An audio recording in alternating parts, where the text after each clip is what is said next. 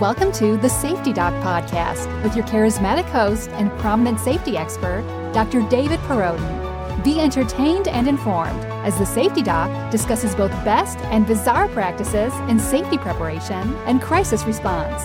The truth will keep you safe. Follow Dr. Perrodin on Twitter at SafetyPhD. Hi, everybody. This is David, and welcome to the Safety Doc Podcast. So, today's show is Back to School Safety Special. Time to be totally terrified. Safety Doc episode number 39. So, we're going to talk about back to school. When I talk about totally terrified, you know, there's a, a lot of hype that goes into drills with back to school. So let's, let's talk about that, what happens and what truly needs to happen to prepare uh, students, staff, administration, community, parents for what uh, back to school safety really is all about. So a few anecdotes to start out.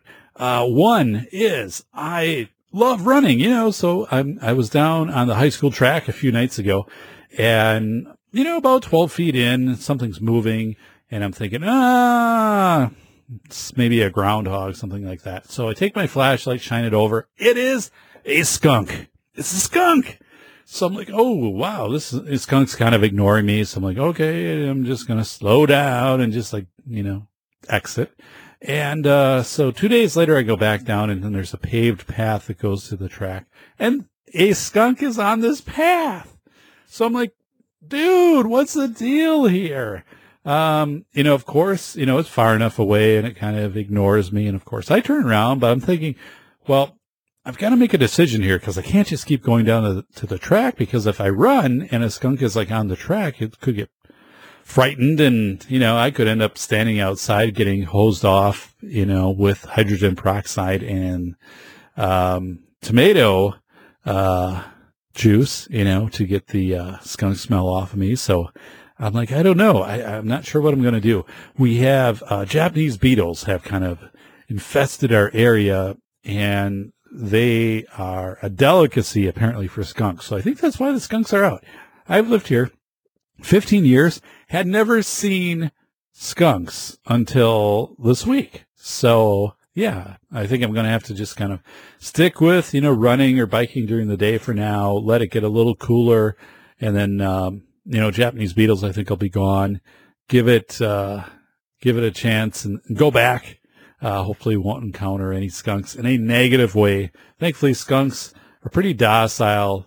And, um, yeah, I think if you leave them alone, you're okay. But yeah, just weird. So I went to the county fair with my family and, you know, it, it's close by, which is nice. You know, when you live in the county seat, the county fair right there. So, um, a few observations though. So less displays, lower attendance, and, you know, it was a wonderful day. It was like 78 and sunny fewer rides for, you know, the kids. They had wristband day. There wasn't a Ferris wheel. Um, and, and then of course the d- displays, you know, most of it is photography, but you know, people have made quilts or their own clothes, which always amazes me, um, and other things, but there just wasn't a lot of that this year. And I don't know if it's, if, if a trend of the fair kind of dying out because you think of when fair started, you know, the things that people used to display a lot of homemade, you know, things. And I wonder if there is more of a modern version of the fair because I just don't see it appealing as much to the younger generation. So, um, and the other part, we went through, um, the, the, you know, barn basically where they keep the, the rabbits and roosters and chickens and things like that. And they, small pens, you know, so you walk by and you look and you get, this one got a blue ribbon, this one got a red ribbon, you know, this one got a gold ribbon, whatever. Um, and I kind of feel bad about that a little bit because it's like, well, you know, it's such a small pen and, um, you know, it can't be that comfortable for whatever animal is in there. And at the same time, I think it's kind of good for my daughters to see some different animals because we live in the city. Of course, we don't have anything except cats. Uh, so yeah, we have some different, you know, animals that we're, we're exposed to through the fair. I think it'd be really cool if what they did is they would let you like hold a bunny or, you know, they would let you pet a rooster. I don't know. Can you pet a rooster? But things like that, a little more interactive. But I don't, I don't know. It just had this feeling of being a little bit outdated. Um, and, and I've gone to it, you know, pretty much every year we've gone to it. And this was the first year I kind of felt that. Although there was this pretzel stand, it hadn't been there before. It's local. They make this, this big soft pretzel in front of you. And I had this, this large, uh, Parmesan pretzel, which was the best soft pretzel I've had in my life. So from that regard, yes, fair, awesome. Um, so yeah, wow. Anyway, I'm, I'm out biking the other day and, and these are great bike rides. It's kind of getting a little bit toward the end of the season for me for bike rides. And, uh, so what I like is, you know, the, the crops are grown. So you get to see the corn and the, and the tassels, and you can start to see, and you get that sweetness that comes off the field with the breeze. And, and, uh, all of a sudden, you know, biking down, it's a country road, it's paved, and this, uh, pheasant walks out to the middle, middle of the road, you know, about 30 feet ahead of me and I'm biking like really slow and I kind of like just stopped and this pheasant looks at me, kind of eyed me up. And then he, he kind of like walks a little bit back toward the, the ditch, gives kind of a little signal also like 20 pheasants fly, just take off.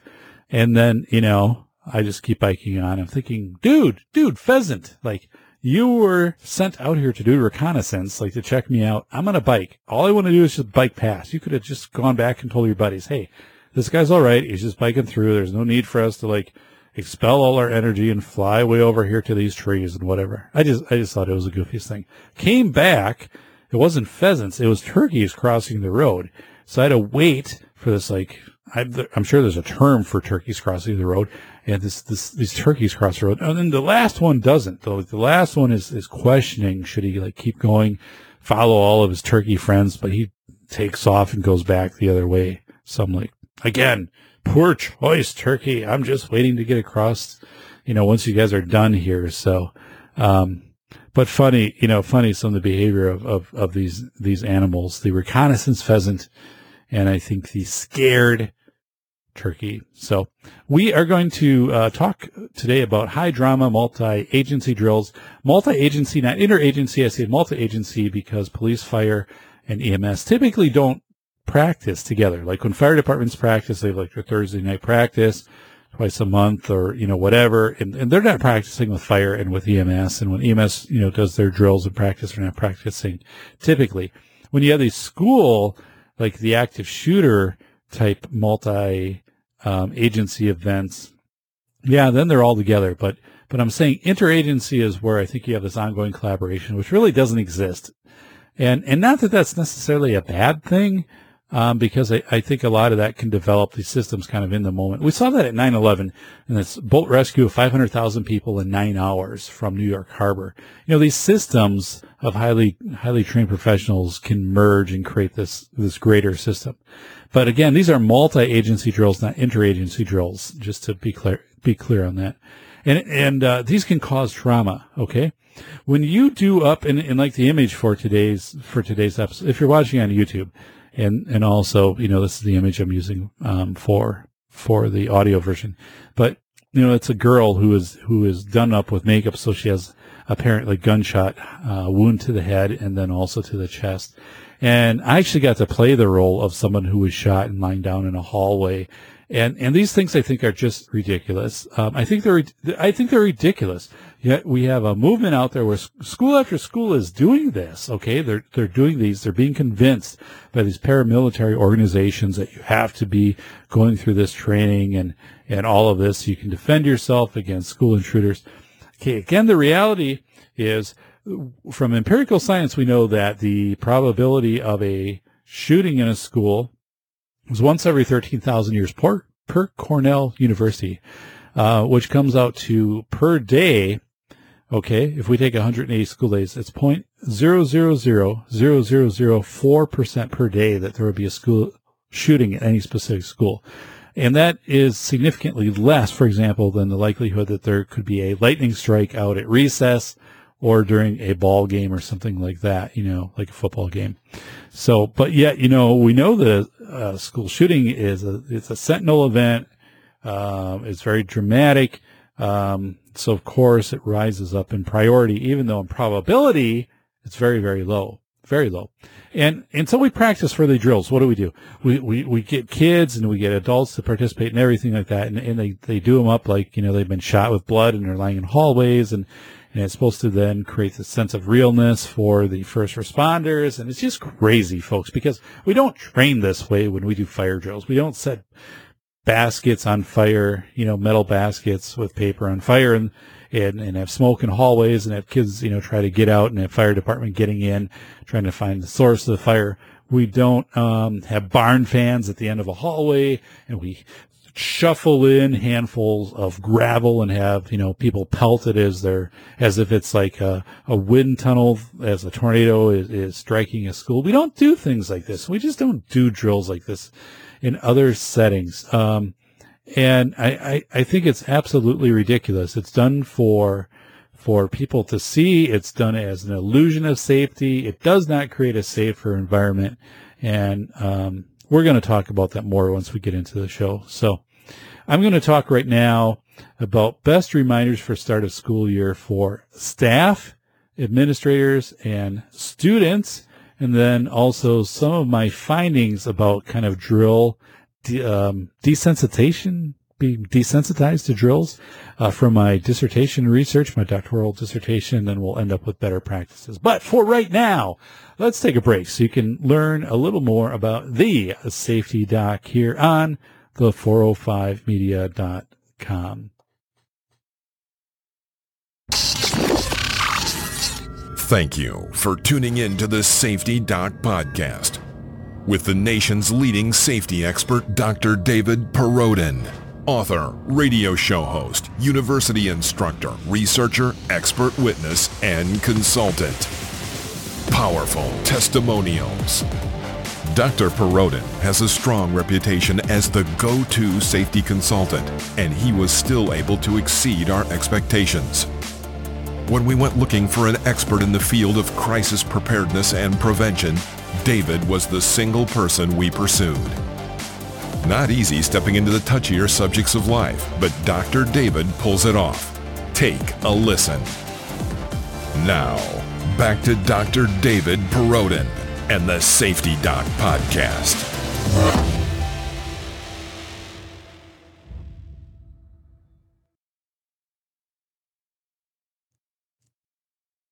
Welcome back to the Safety Doc Podcast. So, best reminders for start of the school year are for staff, exercise situational awareness and trust your gut feeling.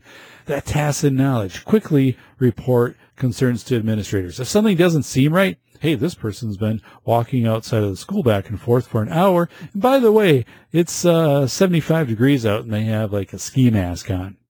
Report that. That sounds crazy, right? It actually happened in a school um, you know, that I had worked with, and nobody reported it for well over an hour. Just kind of thought, ah, it's out there, but it's well within the norm, and you know, he's way out on the sidewalk. So, anyway, um, go through the harassment again for staff. Go through the harassment and threat input system step by step with all students. Like, here's what it is, step by step, and give extra training to youth with special needs. What typically happens here is this is covered in handbook. Hey, it was page 37 in handbook and parents were asked to go over it with their child, sign that they went over it with their child and then send it back with their child. Um, what typically happens, like maybe 20% come back. There's no follow up on that. And then, um, you know, that's it. It's all passive. Or, you know, like watch this video online or we'll have something in the newsletter. No, be explicit. Like go through what the threat input system is. What is harassment? Um, you know, how to report it, and then especially youth with special needs or English language learners, but let's say youth with special needs, like a student with autism. Have it as an IEP goal that they'll understand what harassment is and how to report that. That's a lifelong skill that you're teaching right there. Administrators, tell staff that you have their back if they exercise discretion to act in the best interest of students, others, or self. So I had an example where I was was in this meeting of teachers and community representatives, administrators, police, and, and, and so forth. And we're trying to come up with um, the flip chart, which which I'm not a big fan of anyway, but the flip chart of okay, if there's an active shooter situation, this is what you do. And we got to the point where teachers in the room really struggled with this this whole thought of discretion. So like the discretion to you know if if you can open your window and get your kids out through the playground that way, can should you do that? So it's evaluating context and situation and making that judgment. Um, discretion to even fight an intruder if an intruder is in your room and you have no other option, like you're cornered. And and teachers basically wanted to be completely validated because they did not want to do anything that then would bring them into question. Okay, being like, did you make the right decision in this? And were you acting outside of protocol? And if so, if you're acting outside of school protocol, you can be open, opening yourself possibly to some litigation, things like this. So, oh, that was a painstaking process. It just took forever. But I think you come in and you say, listen, you act in the best interest of that child and yourself in the moment, in the context, in the situation. And, and that's what you do. And that, and that's backed up by the law, folks. I mean, that is backed up by the law. I believe it's like 60 court cases looked at best interest of the student found in every situation. It was different, you know, because you cannot replicate context and, and, and situation. So, um, tell staff that, you know, when there's an intruder event, or maybe a bomb threat or something like that. I think this is at a staff meeting at the start of the year. If you're an administrator, you sit down and you say, here's the deal. Like if there is a school shooting, someone brings a school a gun in, shoot, you know, shoots. Um, this is a crime scene. School's probably going to not be accessible to you for 24 to 48 hours. The parking lot isn't. And, and do that. Let people know ahead of time. You can just, you know, just say that.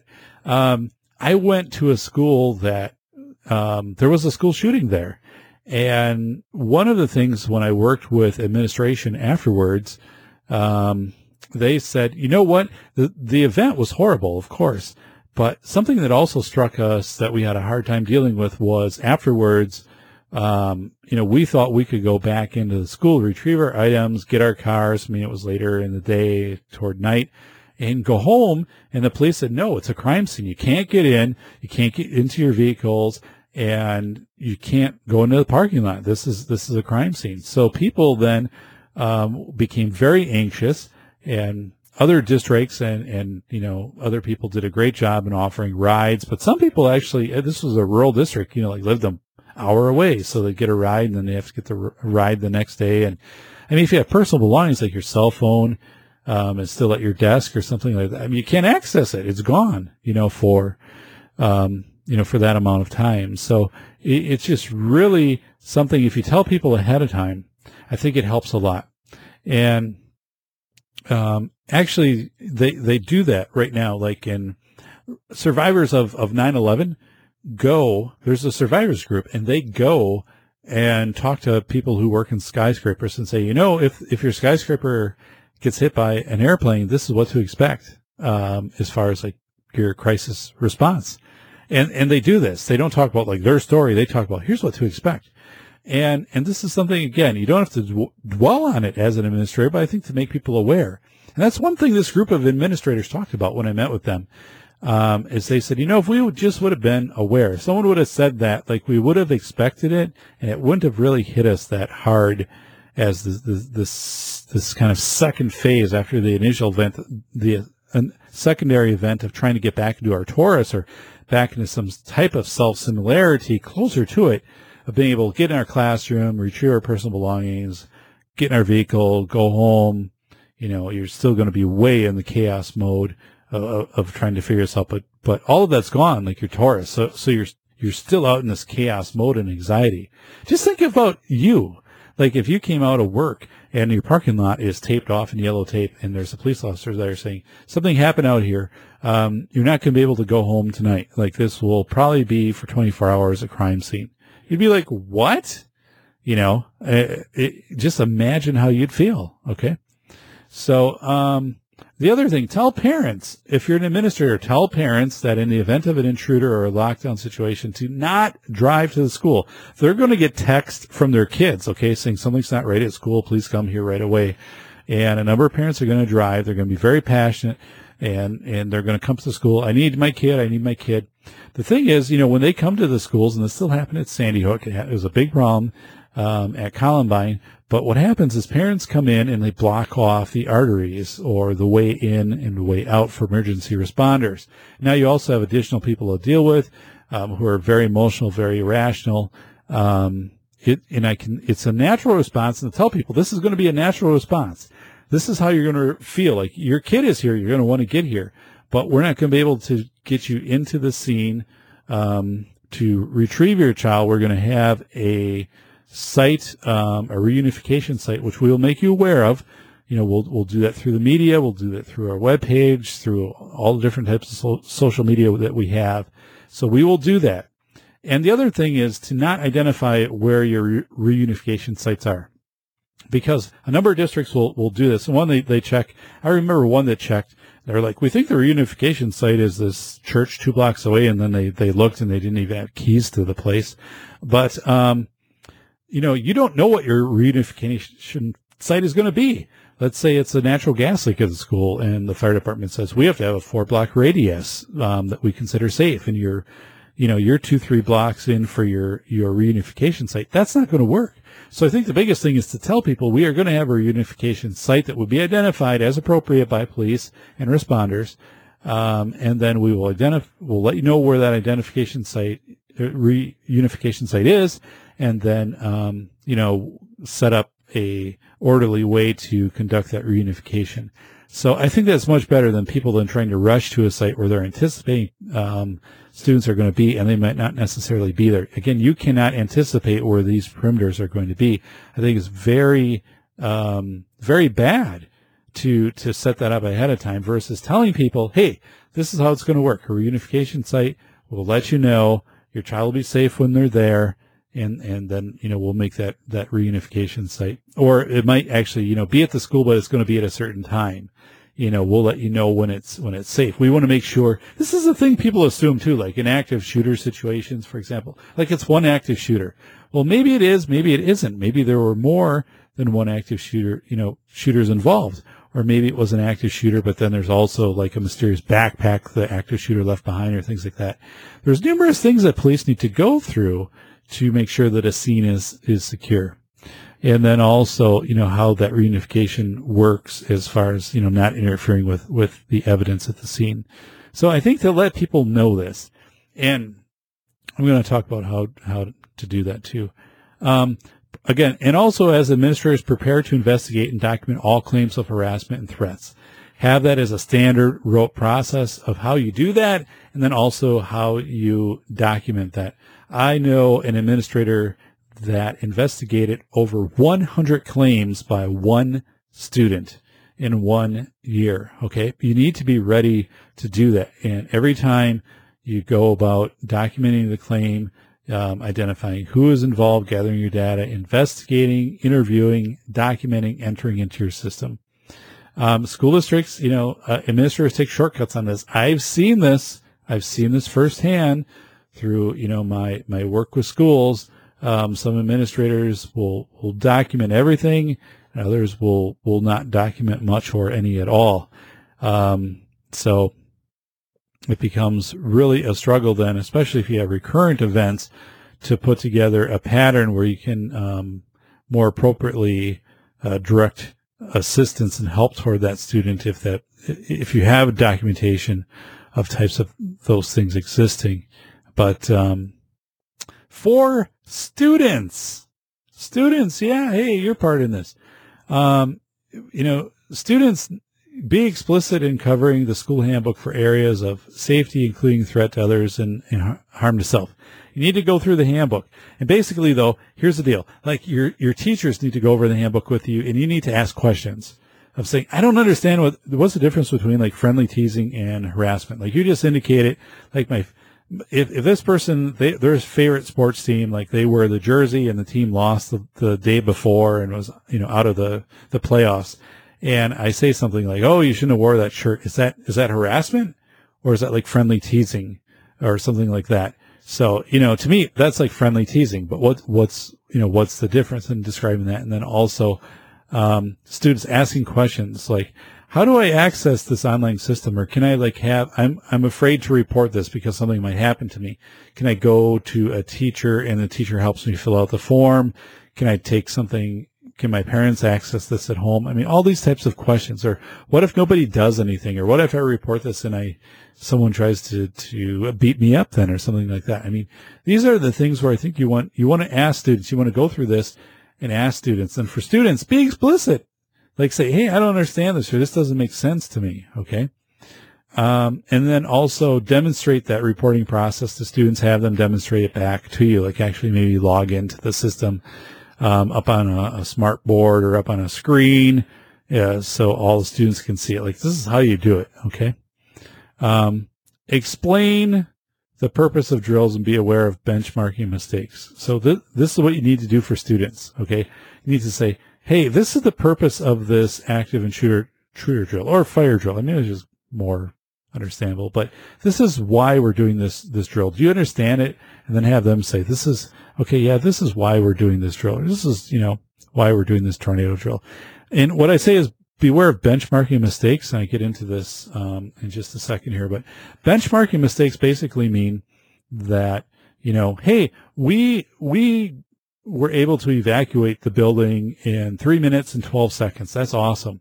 Well, if you compare like 10 elementaries and this one is three minutes and 12 seconds, this one is two minutes, 30 seconds, this is whatever, whatever.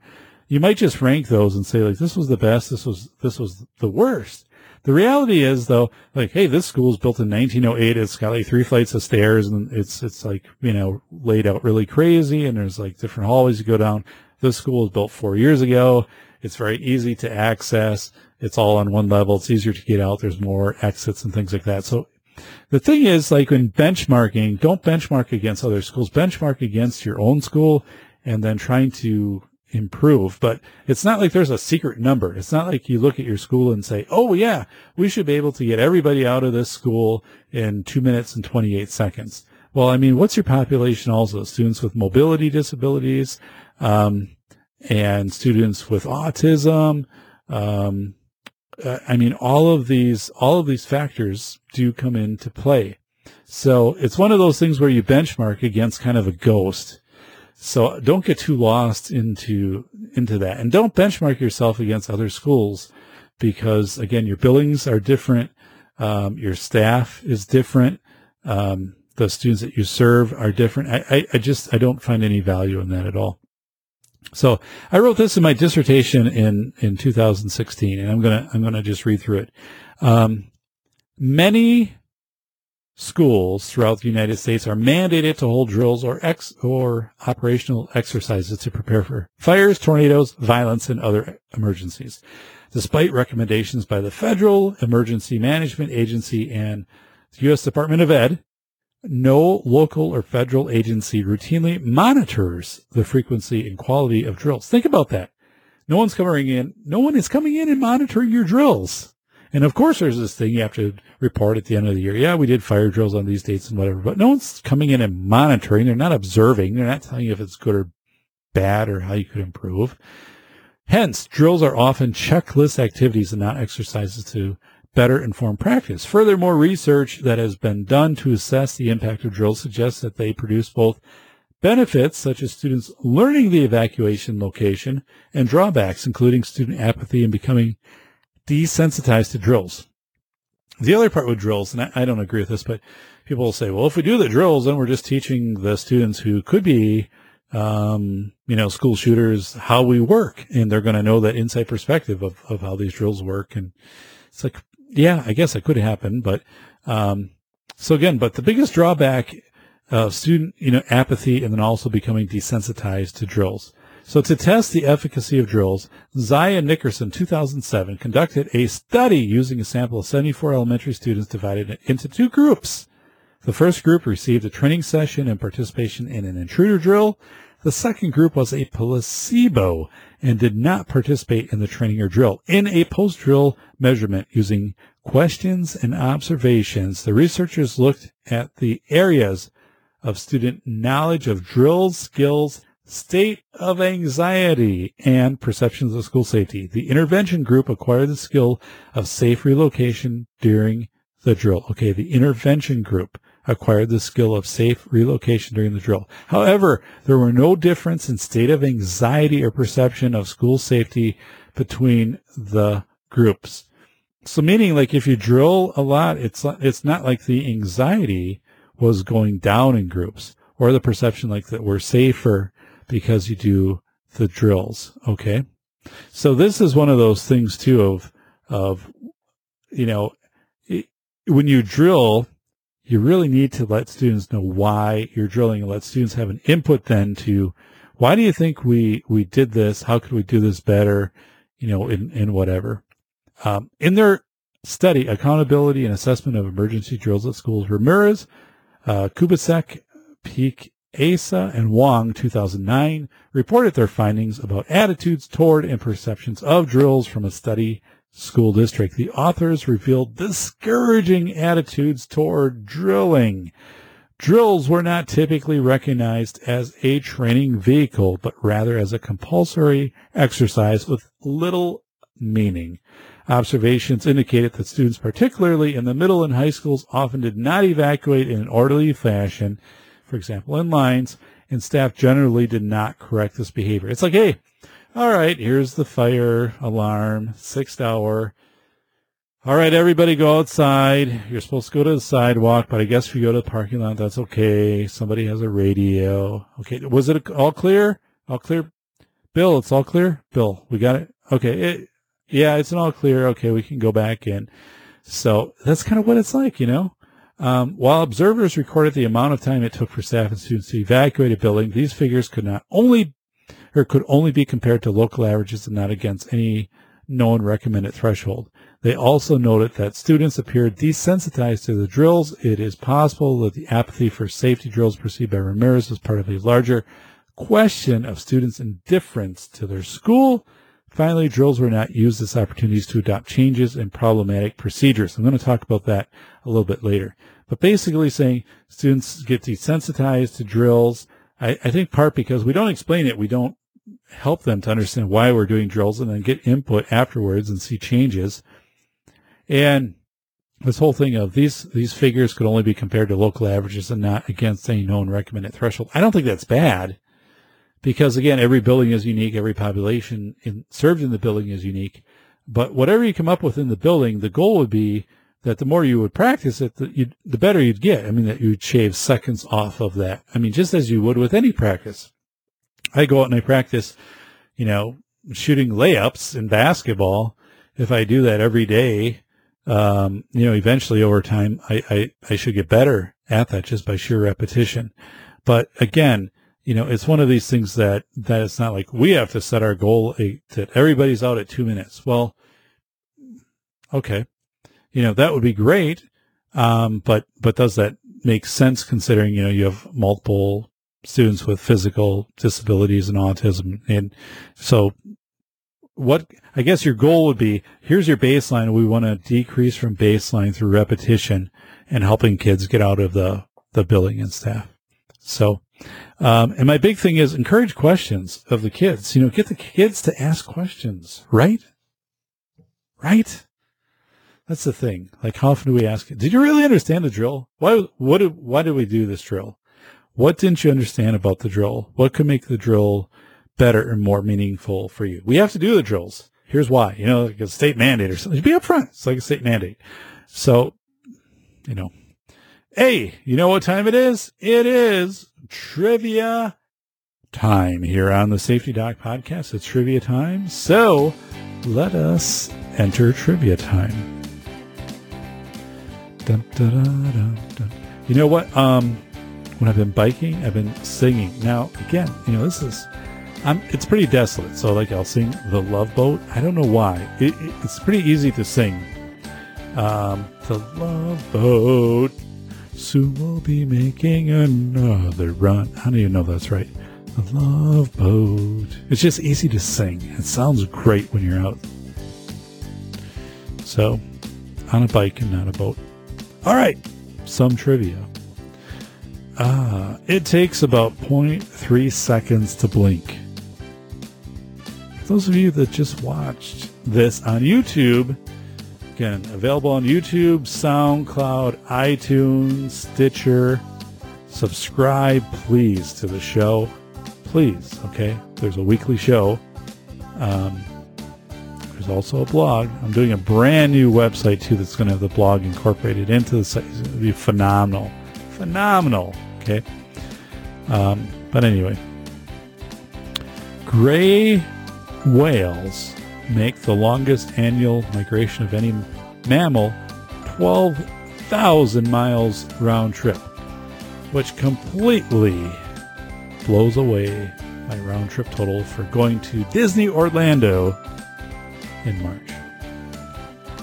The first actor to refuse an Oscar, Marlon Brando, for The Godfather in 1973. Why? I don't. I don't know. I don't know. And all right, okay, hold on, everybody. The Milky Way galaxy is moving at 170 miles per second, which is fast. 100 mi- uh, 170 miles per second. And you know, at some point, the Milky Way and Andromeda will collide. So again, if you're watching this, like I have these great visuals of my hands colliding. Um, but yeah, yeah. So that will be a downer day for a lot of, of people when that happens. Although, like it's, I've, I've watched like videos of that. It'd be very slow motion when that happens. But uh, yeah, billions of years out there. So consider that when you're doing any uh, home improvement projects. That at some point, the collision of the Andromeda and Milky Way probably are going to destroy all of your hard work that is done now. So, by the way, my bathroom is complete. My main bathroom, secondary bathroom, is being renovated now. I was informed by the builder that we have over 1,000 pounds of porcelain tile between the floor and the walls of um, the main bathroom. And we did three walls in tile and and the other is just uh, painted drywall. So, but we have over one thousand pounds of porcelain tile. Um, okay, as cited in Webb 2012, there are more than 500 choices to be considered in every conflict situation. Okay, wow, 500 choices to be considered in every conflict situation. Seems overwhelming. So let's talk about better practices. Okay. Let's, let's talk and, and spend some time and, and kind of wrap things up here. So, um, here's what I, here's what I would recommend for schools wanting to prepare for a very safe start of the school year. I would do a community assembly a week before the school starts. I do this with administration, maybe get your uh, police liaison officer, police, whatever. I mean, administrators, teacher, whoever you want to put together on this. This is not too, it's not too big. It's not like everyone kind of is coming up and doing a forum presentation, but basically, um, I would record it. So I would, I would hold it at the school. I try to get people to come to it. Um, and I'd record it and I'd play it like on cable access or make it available on the school website. And then how about like a, a 30 second advertisement in the local movie theater? I took my daughters to see a movie recently and one of the things I noticed is like before the movie starts, they have these like 30 second commercials from local businesses. It's like Schultz Small Engine, you know, for all your small engine needs, which is where I bought my weed whacker mower and snowblower. They're wonderful, by the way. Um, but anyway, you know, they, they have these commercials or the hair salon or whatever. Um, and I'm thinking you could easily, you know, work that in of create something and get that in saying, you know, hey, by the way, it's back to school time. So, you know, we have a focus on safety. And if anything happens, know that the school is going to be communicating out to you. Please don't come to the school. We'll keep you informed. And the best thing, you know, is to understand our school reporting policy. Um, we have information up on our website, also information at community forums that are going to, you know, at the start of school or, you know, whatever, whatever you want to do with that. But it, I'm, I'm like, why doesn't anybody do that? Like I'm sitting there before a movie and, and it's pretty packed. There's a lot of people in it. It's my, not every community has a movie theater. I know that, but come on. That's like perfect. It's perfect. So while I'm eating my nachos with jalapenos, um, overview school safety practices. Okay. Um, but this isn't a forum for input into practices. So when you get together in the, the school auditorium or performing arts or whatever, and let's say 100 or 200 people show up, let's just say that. So it's, this is not an input session. It's not where people raise hands and say, I think you should do this or I think you should do this or whatever. I think you can have that. You can say like, we're going to stay around afterwards and we're going to answer questions and have people come up and answer, you know, ask questions so they can, they can feel like, you know, they've had their voice heard. But I think you come in, you very, in a very detailed graphic manner. When I say graphic, like, you know, through visuals and things like that, say like, you know, school safety is important to us. Here's what we do. I don't, you know, you don't have to give away all of the trade secrets of your school. Here's what we do. Here's your role as a parent. It's very important. If you notice anything, a gut feeling or whatever, please contact us. You know, if it turns out to be nothing, no problem. But you know what? Maybe it's something. And, um, again, this is, this is what we're doing. Here's, you know, we do have cameras. Cameras really though are forensic tools for, you know, after the event, you know, if there's a fight or something like that. Um, and talk about that. Talk about too that, you know, hey, if anything happens here, like let's say we do have an intruder event, um, there's going to be hundreds of responders and all call goes out and people on duty, off duty. There could be people an hour or two away who decide to respond. And this happens all the time to the, to these type of events. There's going to be a social media flurry. So like you're going to see people like just swarming here from all over. It's going to be very difficult for us to, to manage. We are going to make sure that we have our instant command. We're going to work with our, our local police. Um, and you will see us on, on very quickly, you know, on the news, identifying the information that we have and saying, you know, we don't know this at this time. We're going to be upfront with you. Um, and also like, here's how reunification is going to work. We're, we're going to identify the best site um, that's not going to interfere with the responders. Then also, you know, we can't predict exactly what what's going to be a secured area and what's not. But we will we will work with the responders. We'll get your children to the secured area. We'll make you aware of that. We'll have a process then to reunify you with your child. So do not worry about that. When your child's with us, they will be in safekeeping. So, but do not say like, here's the reunification site for school X, school Y, school Z, because you cannot guarantee that. Okay. And nothing is crazier than all of a sudden a parent showing up and it's like, oh no, we had, we can't use this anymore because this site is, is within the perimeters. Now it's been moved to whatever. It's like, what? So, but the biggest thing is tell people, don't come to school. Do not block these arteries which we need for the responders to come in and out. We will tell you where to go. We'll give you a staging area, and that's where your children will be brought to you. And maybe it is going to be something where it has resolved at the school and it, you will be able to come to the school, but we're going to let you know of that. Um, but do not just come rushing to the school. That's going to cause interference. And we know you're going to get text. We know you're going to get voicemails. You're going to get calls from your child saying something's not right here at school. Please come and get me. But you need to know for us to best respond to this situation, we cannot have um, hundreds of cars pulling up and just parking, you know, all over the place and, and, and just blocking off the arteries for our, our emergency responders, which happens, happened again at Sandy Hook in 2012. So, um, also the fact of, you know, do not believe social media of what's going on. There's going to be a lot of stuff circulating. We will do press conferences.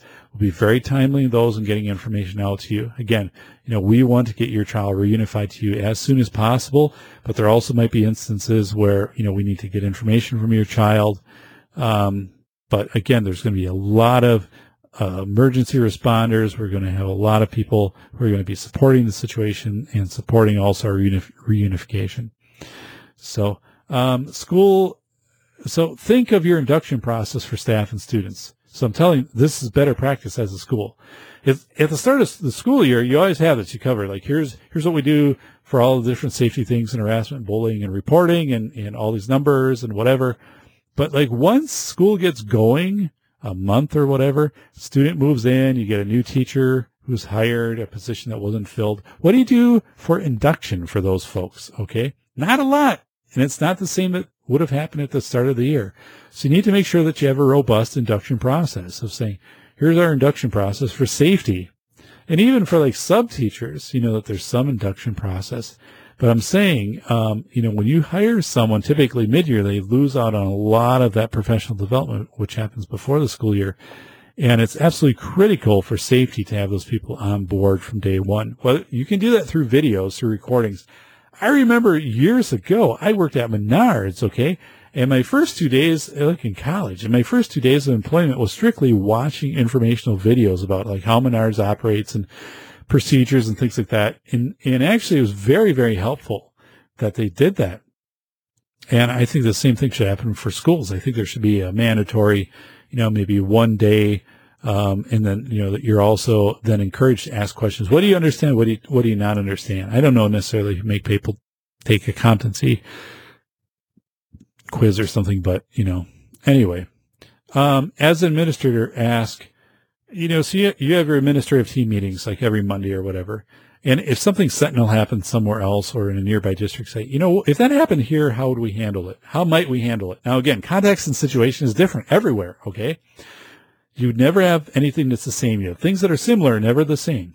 But you could say, um, boy, it looks like they, they this is this is something they did which we we really liked okay um you know so let let's let's look at this and, and maybe keep this in a file or, or keep you know electronic file or whatever in case something like that were to happen here or also here's something they did that we probably wouldn't do and again not you're, that you're judging it just you have a different culture you have a, a different situation context different neighborhoods things like that but i think that's a good way to study things and and just to bring up those discussions, um, um, time the timing of drills. I remember I went to a school district, and they said, um, "Okay, Dave, we're going to run a drill so you can observe it." And but we run the drills at the end of sixth hour because then we have time between sixth and seventh hour, and we know where everybody is, and lunch is already done, and all this stuff. And I'm like, well, right there, it's like, you know, you're running drills in a very predictable time when you're not going to have as much chaos. And, you know, what happens if you run this drill during the middle of lunch? What happens if you run this drill during recess or as kids are coming into the building? And not that you'd probably want to do that a lot, but you should do it once in a while just to see what happens um, and how people respond. One of the interesting things in my book of lessons of Lower Manhattan uh, about the rescue of 500,000 people in nine hours, it was a perfect weather day. 80 degrees. Um, it was sunny, you know, well into the evening, four um, mile per hour winds. So you had a lot of things just contextually that contributed to that successful rescue. But again, let's take this in a different direction. What if it's raining outside? I mean, are you really going to run a drill when it's raining outside?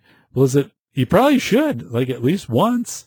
Um, are you going to get a lot of angry people upset with you and a lot of phone calls? Probably. I'm not saying that you do this and, you know, a whole bunch, but I mean, maybe it's something that, that you, you do. Um, so again, and I, think it's, it's important. That changes your benchmarking too.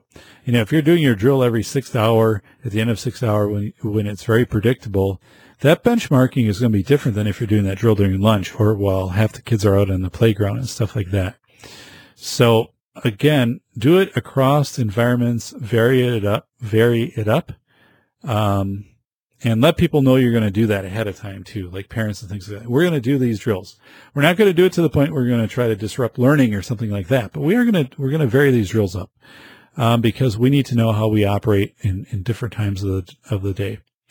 And I'm going to, I'm going to close here with how to follow up immediately after a drill, but only after we hear a few more words about the Safety Doc podcast.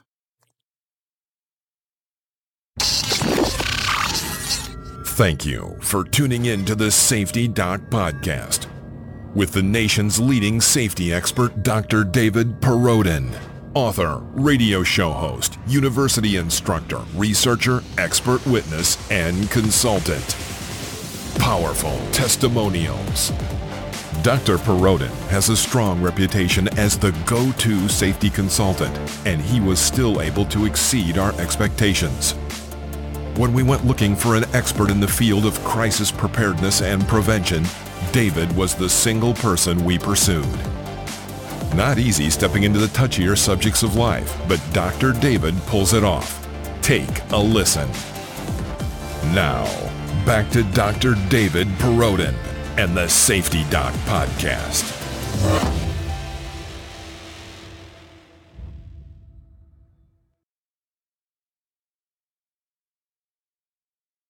Welcome back, everybody. We are in the final stretch of the Safety Doc podcast. Hey, this is our back to school safety special. So I'm going to talk about how to follow up immediately after a drill. So if you're an administrator, um, th- this is this is a great strategy. It's super simple, super simple. But what we do, we don't follow up after drills. We do a drill and then um, we might talk about a staff meeting how the drill goes something like that. Even if if that happens, a lot of times it doesn't happen but um, follow up after a drill. What I've done is I, I completed, uh, I developed a Google survey. Super easy. Okay. I just, and I have, I have basically four questions on it. And what I do, so let's say there's a drill, you know, we're going to run this drill and let people know ahead of time. This drill is going to happen. Okay. And afterwards, you are going to be sent a Google survey, like immediately afterwards. As soon as you get back in the building, that survey will be in your inbox you then go to the inbox and complete that survey. It's going to have four questions on it. Okay. Four questions. Here are the four questions. All right. Your location during the drill. And part of this is you can identify building parts of the building that maybe don't have great communications. Um, or if, you know, if somebody was outside or something like that, but, um, your location during the drill. Again, you're sending this to teachers and you're saying, we're going to run this drill you go back, let's say it's a, you know, lockdown drill, fire drill, whatever. So we're running this drill. You go back to your room. You're going to have this in your inbox. And within that hour, before the end of the hour, you complete this survey, which is four questions. That first question, where were you during the drill? Okay. Um, and you might have people say, like, I had some kids going to the bathroom. We were transitioning back from gym. You know, we were in the hallway, whatever that is. Okay. Did you hear the announcement of the drill? Big question. Did you hear it? How did you? It, it, and and of course, you know, you let people know ahead of time. Um, you know, and then a comment section, you know, like I heard it, but it's kind of muffled. Like we don't have a good speaker system, or I kind of heard it through my phone and I wasn't very clear of it. So those are areas that you can pinpoint specifically and go in and enhance communications. And it's not that hard to do this day and age to do that. So did you hear the announcement or the drill? Question three any questions or constructive input from you, the teacher. Okay. And it could be something like, you know what? We had two classrooms and I'm not sure, like, we were, we were kind of like co-teaching in one classroom. Should we just have stayed there? But I took my kids back to like my classroom. Um, there were some kids in a hallway from a different part of the building and I just brought them into my room, but then like their teacher doesn't know where they're at. Um, we were going out for, um, you know, it was a bomb threat drill that we were doing, and a student insisted on taking their backpack. I told them they couldn't. We got in an argument. Should I just have let them take their backpack? Those type of questions and constructive input coming in. And number four, this is the big one. What questions do students have? It means you get back from the drill and you sit down. Remember we talked about the research showing, showing students are desensitized and you sit down with students and you maybe circle up the desk or whatever and you, you take a few minutes and you say, um, okay, what went well with the drill? What did you understand? Why? What was the purpose of the drill? How could it have been better? You know, how did you feel? Are you anxious? Um, does it not matter to you? And, and you're going to get this feedback from students of, of students saying, I don't know why we, I don't know why we do these or like, what if I was in the bathroom when this happened? Um, or other things that they might, they might question. Um, so I, I, I think you're going to have that. What, what questions do students have? You put all this together. So this is, you have four questions. Okay. And, and you get those into administration through this Google survey by the end of the hour. That's the expectation. And as an administrator, I think you're unyielding on that. That has to be done. You compile it and then the next day you get feedback to your administration about that. And I think you can also um, share that with students like during the morning announcements or something like that, or something very, very succinct saying, students, thank you. Here, here are like three points that you noted. We're going to look into those more. That really is powerful. Students feeling that they've been heard, that they have a voice. Very, very powerful. So again, you know, what questions do students have? Drill at different times of the day and pull a fire alarm during a lockdown. Hey, do you know what you're supposed to do if you're in lockdown and a fire alarm sounds, you're supposed to stay in lockdown, okay? Because you already have, you know, emergency responders likely responding. Um, but that fire drill to get you out of the, the hallways that you don't, you don't respond to a fire drill during lockdowns. So again, to let people know that if on the playground, what do you do? Do you return to the building? Do you, do you run to a location? Do, do the playground supervisors have discretion to take you off school premises? Um, because, you know, obviously if a building's on fire, you're not going to run back into a burning building. So, you know, those type of questions are going to come up. And here's another thing. No surprise intruder drills. And you don't make intruder drills look like authentic events where you have people, um, you know, you, and again, uh, we don't do this cross industry. You don't come into banks and banks shut down for a day and they have like a teller who looks like, you know, he or she's been shot and blood all over the floor and stuff like that. And this is how you respond in case somebody comes in and gives you, you know, a message, all the money or you're all dead or something like that. No, no surprise intruder drills. Um, and this is where litigation comes in. You can Google search this. It is rising. And then also what's going to eventually happen is you are going to have somebody with conceal and carry who is going to anticipate then that that or expect that that's a real event that's happening. Um, and, and they're going to fire and injure or kill somebody, um, who is just conducting out a drill. You don't do these surprise intruder drills. Okay. You, you, you just don't. Um, make it for, it, this is traumatizing. It's also in vogue to do this because it's very visual and people feel it and they feel like it's safe and they've done it. The, you know, the, it, the thing that you have to remember is you do a drill and the next day you're having dis- different responders come to that drill if there's an all call. People are on duty, people are off duty, um, attrition, turnover in staff, um, after a couple of weeks, after a couple of months, after whatever. So, you know, this one, this one drill a year thing only provides so much aware. Really, it provides awareness for if it's local PD and it's a smaller community of what the layout of the school is. So, and again, it's this whole assumption that there's one school shooter. What if there's like actually three school shooters? What if one is on top of the building? And there are certain things like you realize if you come to a school shooting scene and someone is on top of a building, that's a very bad sign. That means they have advanced military education and they're operating from an elevated position. So make it routine for police to visit the school and to do a walkthrough. That's very easy. Most school shootings happen right away in the morning. If police park out in front of school and, and they're just doing some paperwork or they get out and they're, they're greeting some families as they come in, just a friendly thing, that's great. Or if you have school, if police officers periodically stop at the school, do a walkthrough, um, I, those type of visibility things are great, but it's not only that, it's an officer knows a layout of that building in case they have to respond to that building. Not only for that, but maybe a medical emergency or something to that effect. Don't be oversold on things like drone proofing schools. For a while, it was like we have to put in these high definition video cameras. No, it's forensic.